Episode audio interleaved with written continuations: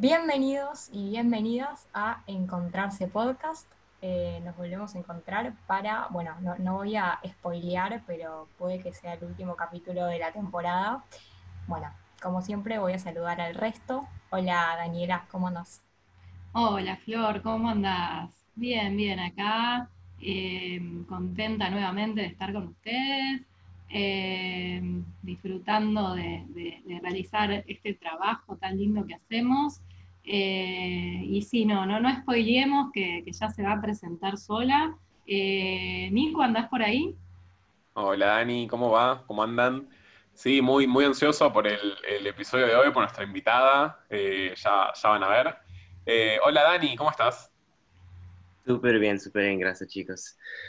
Disfrutando esas semanas, las últimas semanas en, Buenos Aires y mirando los vuelos. Esperamos que, Argentina pueda abrir el próximo mes, pero, pero vemos cómo son. Flor. Bueno, ahora me, me, toca presentar a nuestra invitada. Como siempre, le pedimos que ella misma se presente, así que la voy a saludar. Hola, Zuli, ¿cómo andas? Hola, bueno, mi nombre es Zulima Paredes. Eh, como verán, soy venezolana, eh, migrante acá en, Buenos Aires. También soy mujer, obvio. y eh, bueno, no es obvio porque no me están viendo.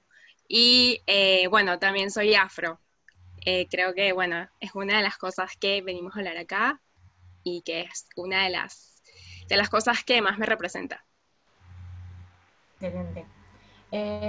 Zuli, antes, que, antes de empezar, quería preguntarte un poco por tu recorrido. Eh, vos naciste en Venezuela y eh, ¿cuándo viniste a Argentina? ¿Cómo fue para vos un poco ese cambio? Sí, eh, bueno, sí, yo nací en Venezuela, en Caracas, soy de la capital. vine a Argentina ya hace dos años, en junio del 2018. Este, nada, mi recorrido acá fue medio, bueno, eh, como verán, bueno, crisis eh, de Venezuela, no tenía mucho dinero para poder emigrar, yo emigré por, por cuestiones em, eh, buscando un mejor futuro, economía, también para ayudar a mi familia, porque bueno, ya no, no podía ayudar tanto económicamente hablando.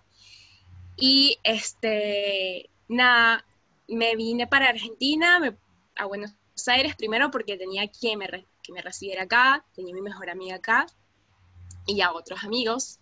Y bueno, creo que también culturalmente está bueno, también había oportunidad de estudiar, que aún no hago eso, pero eh, es como, bueno, futuro quisiera seguir estudiando porque también me gradué en sociología, me recibí en sociología y, nada, eh, estaría bueno hacer un posgrado o algo que, que me interese ahorita por otras cosas estoy trabajando en, como socióloga, pero en marketing.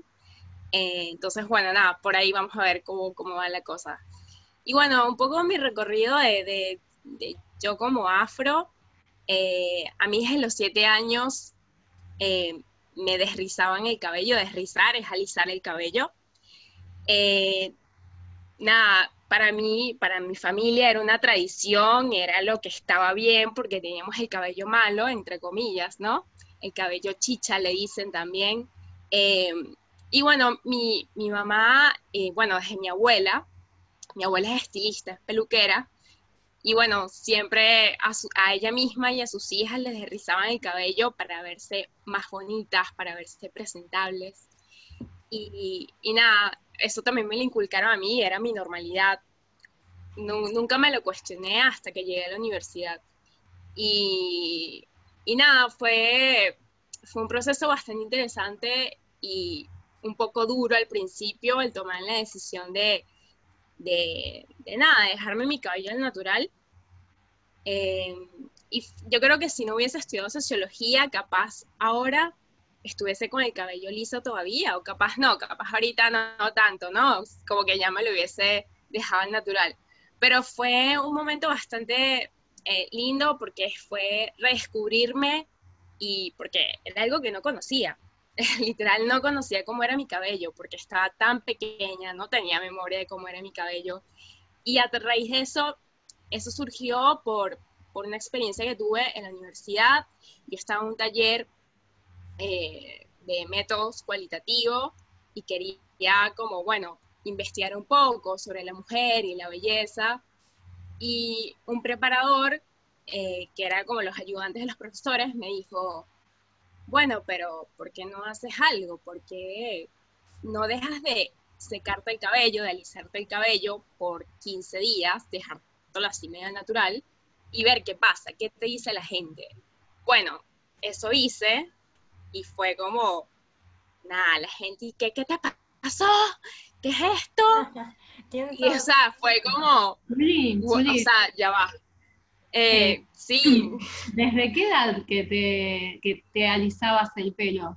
¿Qué edad tenías? Siete años. Siete. Y nunca te habías visto hasta esa vez que el profesor te dijo que tendrías cuánto, 18, 20. No, tenía que 23, algo así, 20, sí, algo así. O sea, obviamente, o sea, eh, no secado, porque bueno, cuando vas a la playa o cuando vas a la pileta, de alguna manera como que se estapa un poco lo que, lo que no eres, ¿no? Lo que tu cabello no es. Como que bueno. Pero igual está el alisado, que es un tratamiento químico muy fuerte, que hasta que no, ese, ese, esa parte del cabello no se te cae, no vas a ver en verdad cómo, es, cómo va a ser tu cabello. Y por eso hay una etapa de transición de varios meses que crece tu raíz y, nada, y cómo vas viendo como todo ese nuevo cabello y esa, esa raíz literal de, de, de lo que eres, ¿no? Claro. Bueno, eh, me da partir para preguntarte, perdón que te, te vuelva a interrumpir, pero ¿esto es algo que pasaba en tu familia o vos lo veías que la comunidad afro en Venezuela todos, todas las chicas hacían lo mismo, era como algo general y ninguna sabía que por ahí tenía el pelo de otra forma? Sí, totalmente, es algo general, es una cultura muy, muy arraigada de las personas que tenemos el cabello eh, rizado o afro, eh, muy pocas personas tienen su cabello natural. Luego como hay como una movida ahora que sí hay como, bueno, un redescubrimiento con respecto a lo afro, eh, pero en ese momento era muy, muy como raro ver a alguien así y bueno, de ahí surgieron muchísimas cosas más. Era algo muy, incluso eh, esto yo lo hice, esta transición con una compañera también, una amiga, de la universidad que también tenía el cabello como yo. La diferencia es que su familia la apoyó y mi familia no me apoyó. Esa fue la diferencia. Claro. Y cuando viniste a la Argentina, eh, ¿entraste en contacto rápidamente con la comunidad afro de acá? ¿Te llevó un tiempo? ¿Cómo fue ese proceso? No, fue, eh, fue medio raro, fue como, bueno, salí de, mi trabajo, yo trabajaba en una cervecería en la madrugada, y, nada, vi, estaba por, por Callao y vi una, un puesto donde estaba, porque ese día creo era en la marcha eh, por el aborto, o el día antes, creo. Eh, y bueno, vi, decía Argentina y fue como, ay, mira, y me acerqué y ahí como que, nada, tuve el contacto de alguien y empecé a seguirlas. Eh, no soy activista como tal, pero de alguna manera siempre trato de empaparme y también de activista, digo, soy activista, pero de mi entorno, ¿no? De mi familia, de mis amigos eh, y de mi trabajo también y de lo que hago también en mi trabajo. ¿Y qué tan grande es el movimiento afro en Argentina? ¿Cómo lo viste vos? Siento que ah, hace mucho más ruido que, que en Venezuela. En Venezuela como que no hay todavía ese sentido de apropiación hacia hacia, hacia la identidad afro, ¿no? No es que no la haya, se hace menos visible. Acá creo que hay, mucha más visibilidad eh, que en lo que puede hacer en, Caracas. Eh, y nada, y una de las consignas que, de que ellos hablan es que sí hay, sí hay argentinos negros. O sea, no es que vino migración como yo eh, y ahora soy argentina. No, es como, hay, migras, hay, hay argentinos negros. Eh, y eso es algo que no se dice y que no se refleja en la publicidad, por ejemplo. No hay una representación real. Bueno, de hecho algo que nosotros nos dimos cuenta es de que está bastante invisibilizada la, comunidad en general, y esto que vos decís, hay un prejuicio de que son extranjeros, son inmigrantes, y como que no, no, se visibiliza que hay personas argentinas afro, es como que uno asume que son, qué sé yo, otros países de Latinoamérica, Brasil capaz. eh, Sí, de. África que llegaron, sí. Incluso, tota- y cuando acá me confunden mucho con, con brasilera. O sea, siempre, cuando no sé, estoy en lugares turísticos y me empiezan a hablar en portugués y yo como, no soy brasilera. O sea, también hay estigma en cuanto a eso, tipo, bueno, eres afro, seguro eres brasilera. O, no sé, o eres también, no sé, dominicana, por ejemplo. Pero incluso eh, como que el estereotipo venezolano también hay, hay un tema ahí de racismo en cuanto cuando me ve y me dice, ah, sos venezolana. Y que sí, pero no pareces, pero ¿por qué no? ¿Sabes? Es como eso, como que te tratan de encasillar, tipo, bueno, lo afro viene de Brasil o viene de Senegal, un poco eso. También, que como que no, siempre te andan preguntando de dónde eres, ¿no? Más a- antes de que te escuchen hablar incluso. Sí. Y Zuli, te quería preguntar, eh, ¿cómo ves, ya que tenés eh, muchos años vividos en, en Venezuela, eh, en comparación entre Argentina y Venezuela, ¿qué diferencias ves en cuanto a situaciones cotidianas? O por ejemplo, esto que decías, ¿no? De que de chica eh, te planchabas el pelo. Eh, ¿vos creés que acá en Argentina como que también puede llegar a suceder eso? ¿O como que por ahí acá en Argentina no sé, no, no existe tanto como ese prejuicio, o es lo mismo. Bueno, sí creo que hay una diferencia entre Venezuela y Argentina en cuanto a, sabes, a todos los estereotipos estéticos y todo lo que debería ser bello en Venezuela porque está como muy arraigado el Miss Venezuela, todo el concurso de belleza, y es como debería ser perfecta y tener el cabello liso, pero quizás con ondas. Es como algo muy, muy eh, presente en nuestra cultura. En Argentina no creo que, que sea diferente en el sentido, porque también he escuchado algunas historias, pero sí, de antes también muchas chicas se alisaban el cabello para de alguna manera encajar dentro de lo que es la belleza, eh, nada, eurocéntrica y, y también, o sea, y ahora, obviamente, con todos estos movimientos hay un espacio para ser uno mismo y para, de alguna manera, porque al final nuestro cabello no solamente es estético, nuestro cabello es político y es visibilizar la, nuestra identidad, ¿no? Y, y también de alguna manera eh, reflejar lo, lo que somos. Sobre todo esto del pelo y demás, y la belleza hegemónica, vamos a volver porque se nota que Zuli tiene muchas ganas de hablar de esto también. Eh, te quería hacer antes una pregunta medio así como general, y es que además de, de estar invisibilizada la comunidad afro en Argentina, ¿pensás que hay racismo y discriminación, solo que capaz no está tan visibilizado como otras cosas? eh, esto es parte del racismo, el no poder llevar el cabello así. Por ejemplo, eh, una vez, bueno, no, esto no sucedió acá, pero que no te acepten con el cabello así en una empresa multinacional porque no tienes el porte para, porque es poco profesional. Esto sucede muchísimo. Eh, cuando te dicen, no sé, por ejemplo, hablar de, con estas palabras que, que estuvimos hablando, el mencionar quilombo y no saber de dónde viene, eh, chongo también, quilombo, eh, es cuando eh, los esclavos migraban o se escapaban eh, de, la esclavitud y se, se, reorganizaban para ver cómo hacían para eh, poder librarse, ¿no? El chongo viene, estos hombres blancos que violaban a las mujeres negras porque sí. Eh, morocho, que viene de Marruecos, de moro, también es otra por el tema de la piel, porque bueno, morocha es como ser marrón, por así decirlo también. Nada, son estas cosas, trabajo en negro, que es otra de las cosas que también utilizamos, que no debería ser, o sea, porque todo lo negro se va hacia lo negativo, ¿no? Eso tampoco debería ser. Y bueno, cuando también vemos, o sea, yo que me paseo mucho eh, también por la capital, yo he visto cosas muy fuertes con respecto a los senegaleses y cómo los tratan. Es una migración, o sea, tratan la migración senegalesa muy distinta como tratan los venezolanos. Eh, también ahí me parece un tema racial súper importante.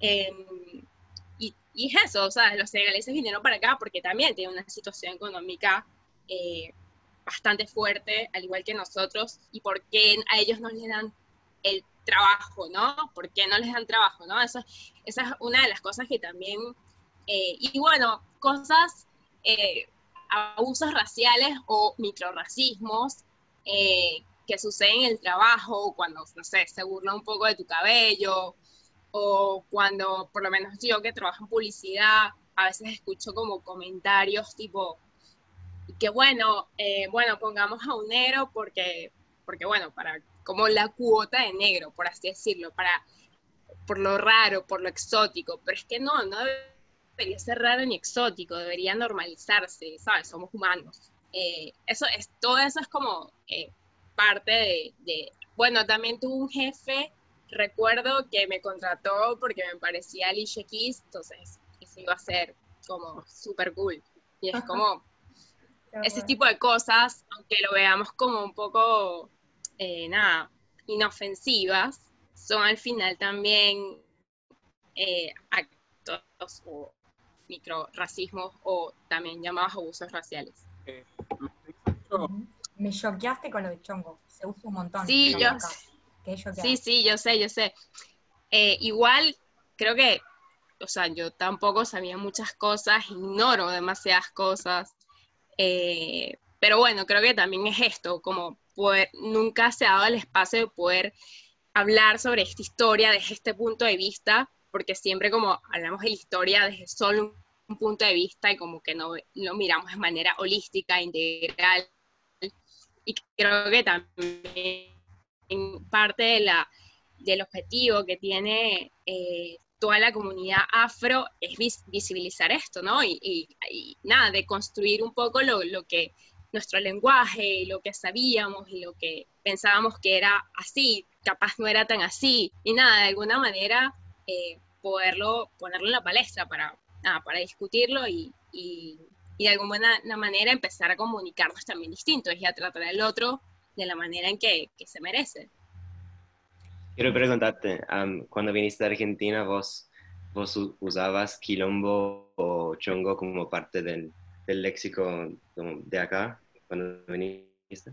Sí, cuando empecé a aprender esas palabras, yo no, nunca me interrogué, tipo, ¿pero dónde viene esto? Jamás. Era como, ah, qué, qué bueno, un lunfardo, eh, qué divertido, me gusta, está buena la palabra pero jamás me hubiese imaginado, o sea, fue hace unos meses que empecé a enterarme de, lo que significaba esto y gracias a toda esta comunicación, eh, nada, de las, de las activistas y que, vengo, vengo de alguna manera siguiendo. Y creo que me parece súper importante. Y sobre todo también a través de toda esta, bueno, el Black Lives Matter, que también hubo como una revolución importante ahí eh, con respecto también a, educarse, ¿no? Bueno, ¿cómo me dirijo yo como afro? ¿Cómo me dirijo hacia otras personas? O yo como mujer, ¿cómo me dirijo a otras? O sea, como que de alguna manera eh, creo que también es un punto donde estamos en un punto histórico de, de transición y sobre todo con estas nuevas generaciones, ¿no? Que, que de alguna manera también están cuestionándose muchas cosas. ¿Sentís que hay, eh, dijiste Life Matters y me acordé del caso Floyd, viste, de hace no tanto tiempo en Estados Unidos?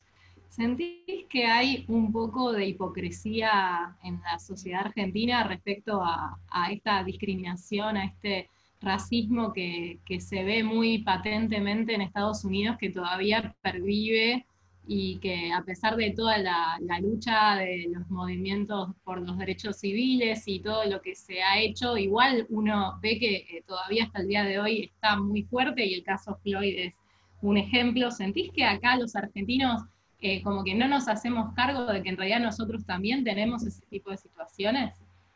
Sí, eh, o sea, no, no quiero como de alguna manera, o sea, te lo digo desde mi opinión y desde mi experiencia, pero sí, creo que está, está bueno opinar y está bueno enterarse de lo que sucede en otros países porque al final es como te pone ejemplo y de, un sistema porque al final no, no salimos, es un, sistema que, que, que nos agobia a todos, pero cada situación es distinta y sí hay que mirarse un poco primero a nuestro alrededor y a lo interno antes de preocuparse tanto por, lo que sucede en otros países. Al final, eh, donde puedes impactar es en tu, propio país, en tu, en tu propio entorno.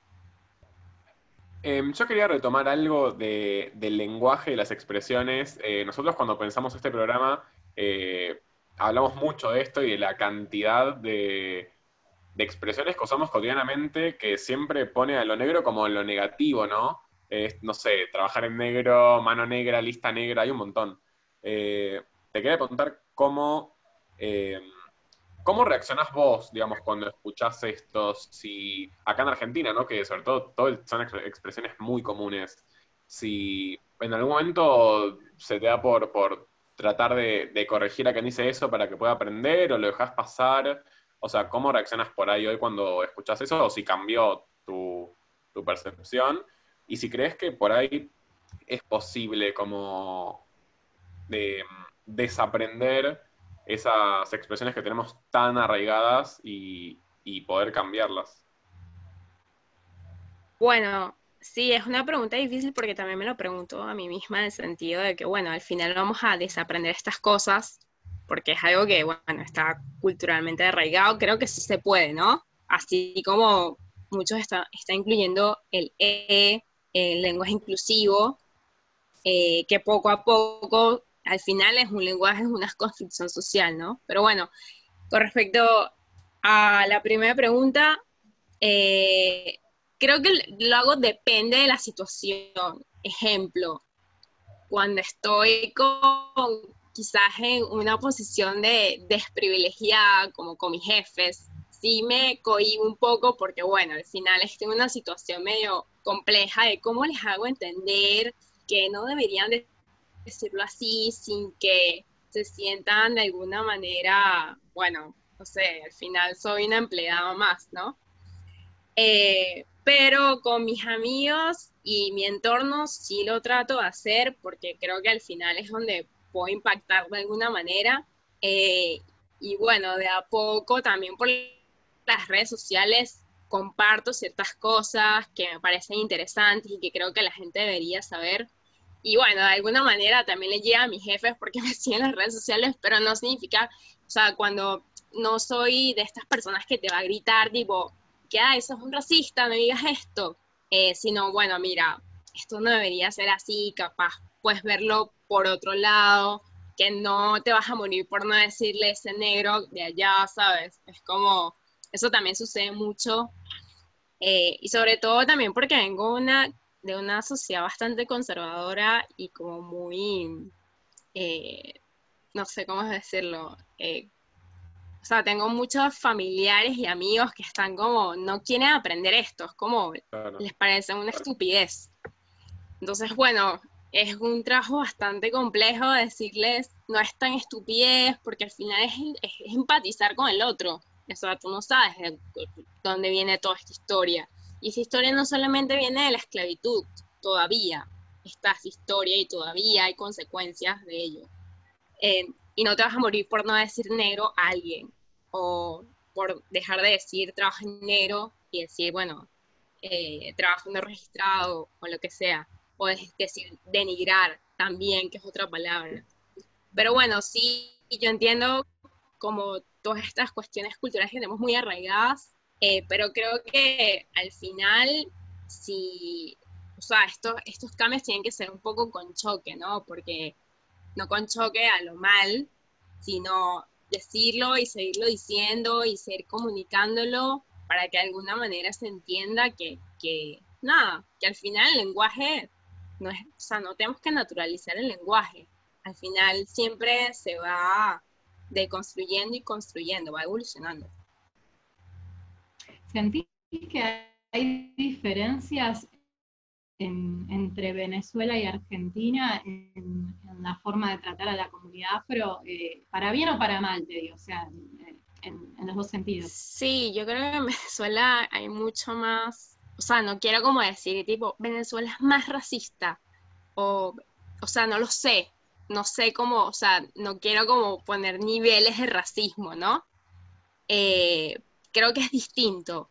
Creo que en Venezuela eh, incluso como que se naturaliza la palabra negro, porque bueno, al final está como esa, esa um, frase que no me gusta decir, que también es un poco como para decir, bueno, no, no somos racistas porque somos mestizos, pero es como, no es tan así porque somos mestizos. Eh, al final todavía existen muchas cosas como, no sé, no te deja entrar a un boliche, una discoteca se llama ya, eh, porque eres negro, porque no, porque me parece que no vas con, la estética la, del boliche. Eso sucede y sigue sucediendo. Acá también, ¿eh? Cuando... Acá sí, está, Acá, no lo eh, viviste nunca eso.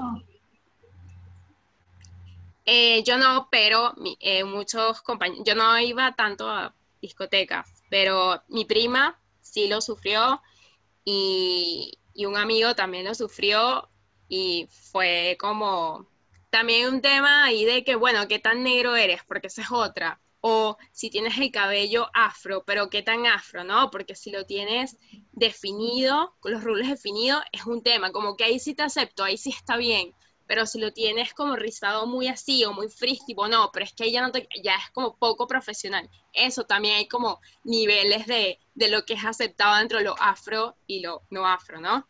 O también el tipo de piel, bueno, pero es que tú no eres tan negra. No, pero es que tú tienes rasgos finos. O no, lo que pasa es que tú tienes cara para llevar ese cabello. Eh, y no solamente, o sea, aquí también me lo han dicho, es como, ¿qué cara tengo que tener para llevar el cabello afro? ¿no? Es como eh, indignante. Eh, ¿Qué pasa cuando ves una persona no afro que se hace un peinado como imitando a esta manera natural con la que ustedes, eh, o sea, nacieron, no sé cómo decirlo, sí, Sin, que... Sí, yo, o sea, sí, es algo que, también, que esto, esto viene como el tema de la apropiación cultural, o el blackfishing, o el blackface, eh, que son términos prácticamente nuevos. Eh, cuando por ejemplo, no sé, se hacen las trenzas, las que llaman trenzas africanas, pero no deberíamos llamar las trenzas africanas porque también suele ser como muy eh, racista, porque al final tienen como sus nombres y tienen como, bueno, también eh, toda una historia atrás. Eh, estas trenzas que son, por lo menos, no sé, las utilizan mucho las Kardashian, que, que son como caminos, no sé si se han fijado, que son como unos caminos así. Em, bueno, esas trenzas eran utilizadas eh, para que para guardar semillas o para guiar también como caminos hacia, hacia la libertad, para escaparse, ¿no? Eh, y eso, y eso lo, lo, sabemos es ahora. Bueno, por lo menos yo lo sé ahora y yo no tampoco tenía mi familia que, que sabe esto, ¿no? Y que viene también de, es descendiente de, gente negra, de, esclavos. Y, no es que me hace sentir mal, pero sí es como, pará, ¿sabes? Como, no, no deberías hacerlo. Primero, no es porque, ay, qué cool tener afro, quisiera tener afro, que no. Primero, creo que es importante aceptarse tal cual uno es, con el cabello liso, con el cabello rulo o lo que sea. Eh, no deberías porque, porque ahora se volvió lo afro, es cool. Entonces es como, lo, lo ponen como otro como algo tipo que está a la moda, como si fuese un peinado, porque también me dicen, ay, es un peinado. No, no es un peinado, es mi cabello, es así, se pone así, ¿sabes? Me levanto y es así. O, o también suelen decir que es una peluca y es como, tampoco es una peluca, porque, o sea, es como que todavía es raro y exótico, ¿no? Y sí, obviamente esas cosas como o por lo menos la gente, me acuerdo estos días también con el Black Lives Matter, vi una publicación de, de mi prima, o sea, que ella vive en Venezuela y se puso toda bronceada, que ella, ella es, o sea, mi prima es blanca, ¿no? Es rubia. Eh, y se, se bronceó con un filtro de Instagram, súper, y es como, ven, y que está bien ser moreno, y es como, no, eso está mal, no sabes en verdad qué es ser negro y no sabes, no has pasado por cosas por ser negro. Eh, nada, esas cosas sí como que me molestan un poco. Eh, obviamente hay sus límites, ¿no? Creo que, o sea, yo, yo personalmente, ¿no? Hay gente activista afro que te va a decir, jamás te hagas eso o jamás, no sé, bailes eh, eh, afrodance, que también viene también de la cultura afro. Pero bueno, siento que también visibilizarlo y entender que las Kardashian hacen blackfishing, está bueno saberlo. No le puedo decir a esa persona que deje de hacerlo, porque bueno, pero visibilizarlo creo que está bueno saberlo.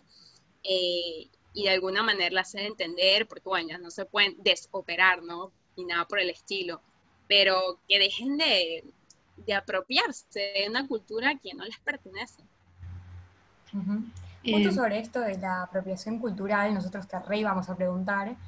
Explico un poco por si alguien nos está escuchando y no sabe lo que es la apropiación cultural. No sé si lo voy a explicar bien, si no, Zuli me dirá. Eh, es cuando, digamos, eh, se toman rasgos o características de una determinada comunidad, que en general son comunidades digamos, chicas, o capaz no, no sé si chicas era palabra, pero no es la comunidad hegemónica, digamos. Exacto. Y se toman eh, esos rasgos y se usan como una moda. Acá tuvimos todo un problema con ciertas cantantes pop que, nada, este peinado que vos contabas. Tipo eh, Lali, por ejemplo. sí, sí. Sí, Lali. no iba a decir el nombre, pero sí, Lali. Eh, y para Daniel había hecho algo que quiero que lo diga, porque estuvo buenísimo. No sé si se acuerda o le estoy poniendo en... ¿Te acordás lo que dijiste, Dani, el otro día?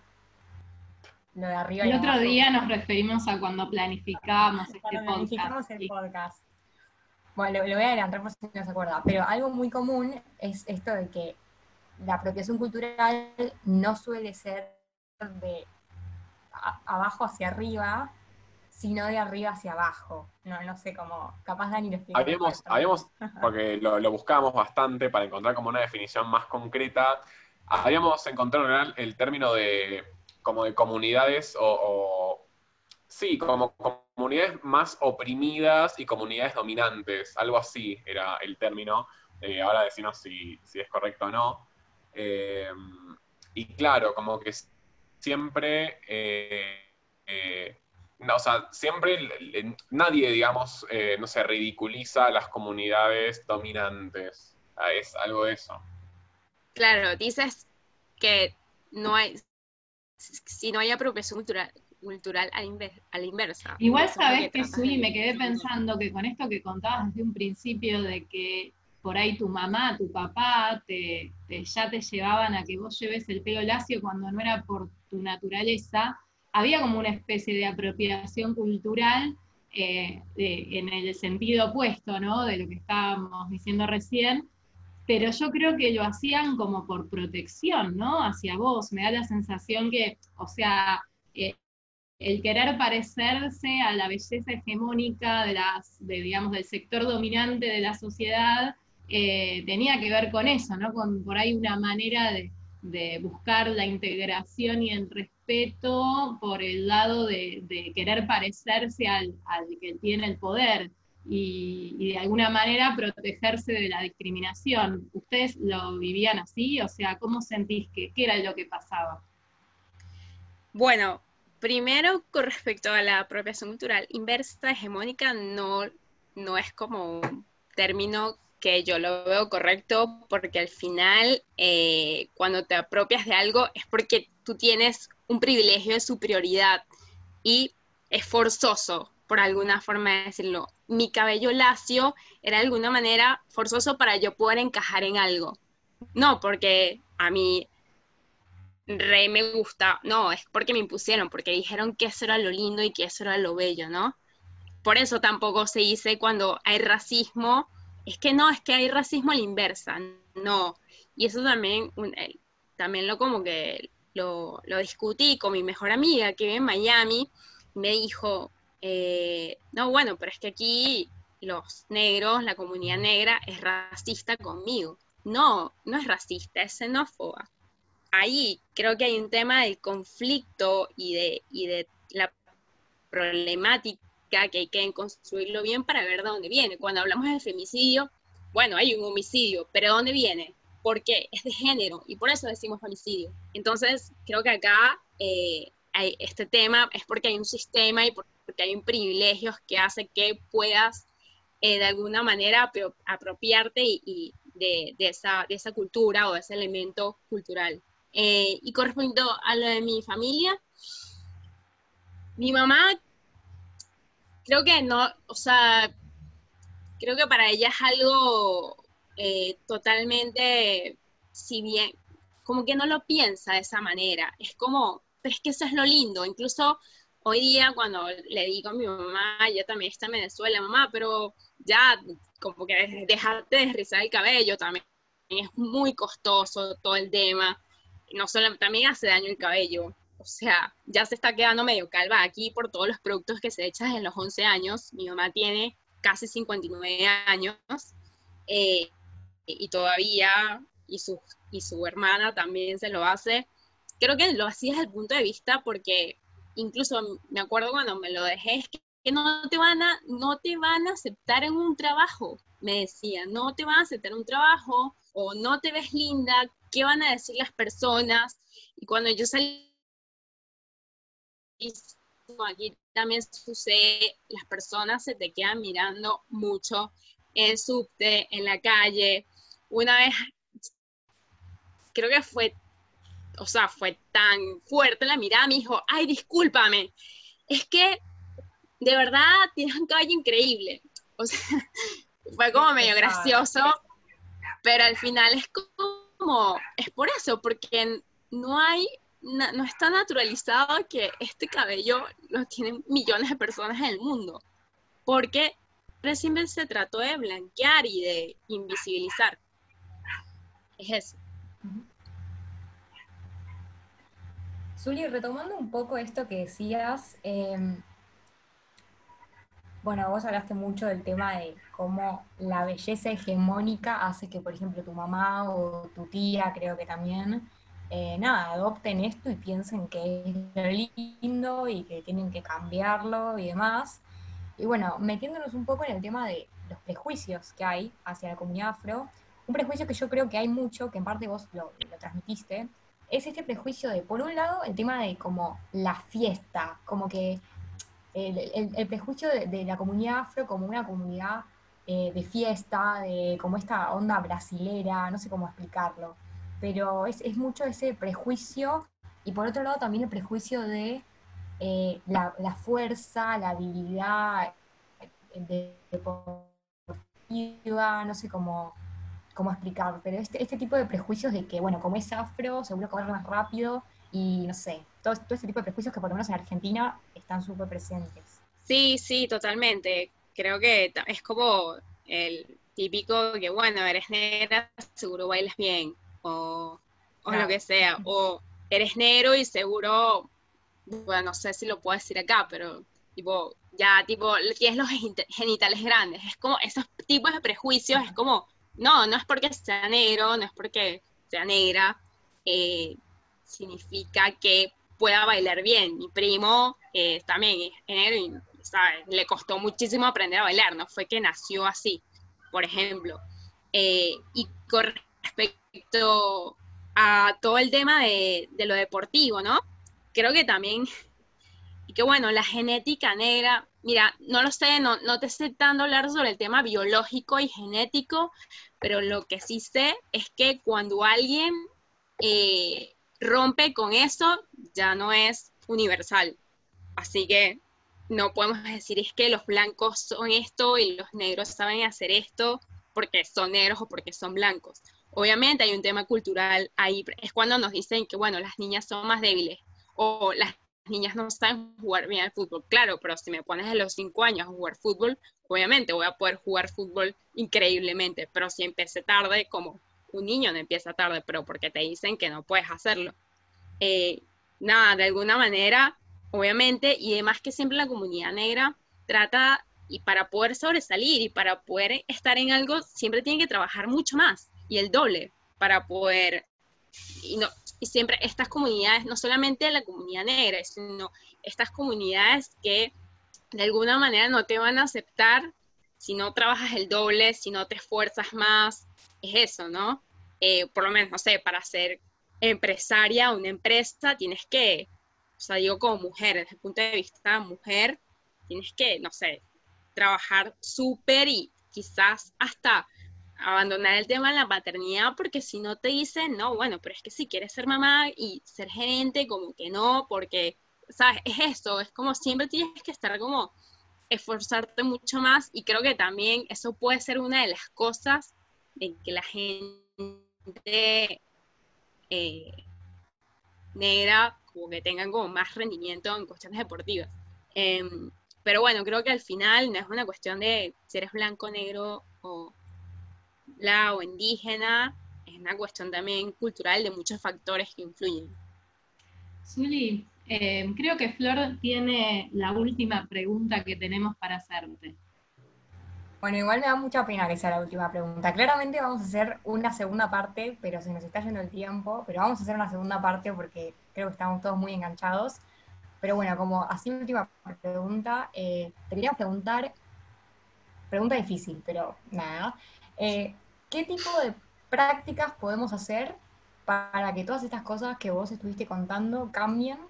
Eh, no sé, si tenés para recomendar algún tipo de lectura, alguien, no sé, algo Una que serie. que va a ayudar a que la gente, no sé, Bueno, cambie. Que, o, o al Sí. revés, o por ahí deje- dejen de consumir tal cosa, no sé. Claro. ok. Bueno, no, bueno, cada quien es libre, pueden consumir lo que quieran, les puedo como dar sugerencias y, y de alguna manera ahí también como lo que es un poco también, es como ves esto, capaz lo que estás consumiendo de alguna manera como que ya no te parece tan bueno. Eh, bueno, a ver, primero sigan activistas afro-argentinas porque al final es, es parte, también les hablan de, de su cultura, Eh, por lo menos está eh, alguien que yo sigo que se llama Jennifer Parker, eh, que, que nada, tiene una postura bastante fuerte con respecto a esto. Eh, incluso hace poco tuvo un live con, con una también afro-argentina que se llama Laura, que ha hecho investigación. eh, por otro, y sean, obviamente, traten de hacerlo y cuando lo, lo hagan, como que sean, sean abiertos, ¿no? Como que le den apertura un poco para, y no como que, y una de las cosas que también, y con toda comunidad y también con todo conocimiento, creo que una de las cosas que uno tiene que primero escuchar antes de decir y antes de eh, emitir opiniones, ¿no? Y bueno, con respecto a series, sí, me encantan las series. Bueno, supongo que ya vieron When They See Us, si lo vieron, ¿no? O todavía Es no. tremenda. No, yo no la vi. Ay, yo Ah, siempre eh, llego tarde para el tema de las series. Contá, por las dudas, puede ser que aparte de mí haya algún otro colgado que no la conoce. Sí, eh, también está Green Book, que está muy buena, la vi hace poco.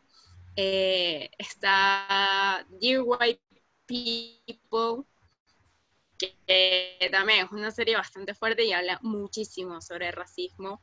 Y bueno, todas también estas activistas tienen bastante material que les pueden recomendar, eh, también para, para entender como, como, bueno, un poco a través de historias y, y unas historias bastante fuertes de la vida real. Eh, ah, bueno, también está algunas, a ver, ¿qué más?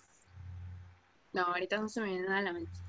Juli, eh, Me lo están preguntando, sí. yo lo último que quería decir eh, es que me quedo con una frase que dijiste al comienzo que me gustó mucho, que es, soy activista de mi entorno, de mi familia, de mis amigos, y creo que es re linda, es re importante, eh, porque por ahí creo que, que se arranca, ¿no? Decíamos para desaprender y para volver a aprender y para derribar estos micro racismos y micromachismos y un montón de cosas que hemos hablado en esta temporada, en estos 10 episodios. Eh, está buenísimo. Soy activista de mi entorno, me pareció re linda frase para, para cerrar. Sí, totalmente. Y yo he, yo he visto como también una evolución de mi familia en aceptarme y en aceptarse a ellos también de alguna manera, que creo que al final es esto, como vamos de lo, de lo más pequeño para al final eso se vuelve colectivo. Juli, ¿querés pasarnos tus redes por si alguien quiere encontrarte o si te sí. Eh, bueno, mi Instagram, que es como bueno lo que más uso, es arroba Paredes, con Z. Bien y latina. Siempre está bueno dejarlo por si alguien te quiere hacer alguna consulta, está trabajando sobre el tema, viste, o lo que sea, está bueno. Eh, claro, buenísimo. El contacto. Está bien. Bueno, y de paso Nico pasa las de la fundación. Sí, nos pueden buscar en Facebook eh, como Encontrarse en la Diversidad, Instagram y Twitter, arroba Encontrarse, la página web en ladiversidad.org.ar y el mail info arroba en. Zuli, muchísimas, muchísimas gracias. Una genia. Quiero decir que, eh, no, me puedo ir sin decir esto, este es el último capítulo de la primera temporada y creo que los chicos van a estar de acuerdo conmigo que estuvo buenísimo y estuvo buenísimo que vos hayas participado en este último capítulo, es tipo una gran forma de cerrarlo. Así que nada, bueno, gracias a los que escucharon toda todos los capítulos y a los que no, escúchenlos, escuchen los que les falten. Eh, bueno, nada, les agradecemos mucho a Zuli y a todos. Así que nada, nos veremos en aquella segunda temporada con nuevas ideas. Así es, Flor. Bueno, gracias, un placer. Gracias. Hasta la próxima. Chau, chau. Chau, chau.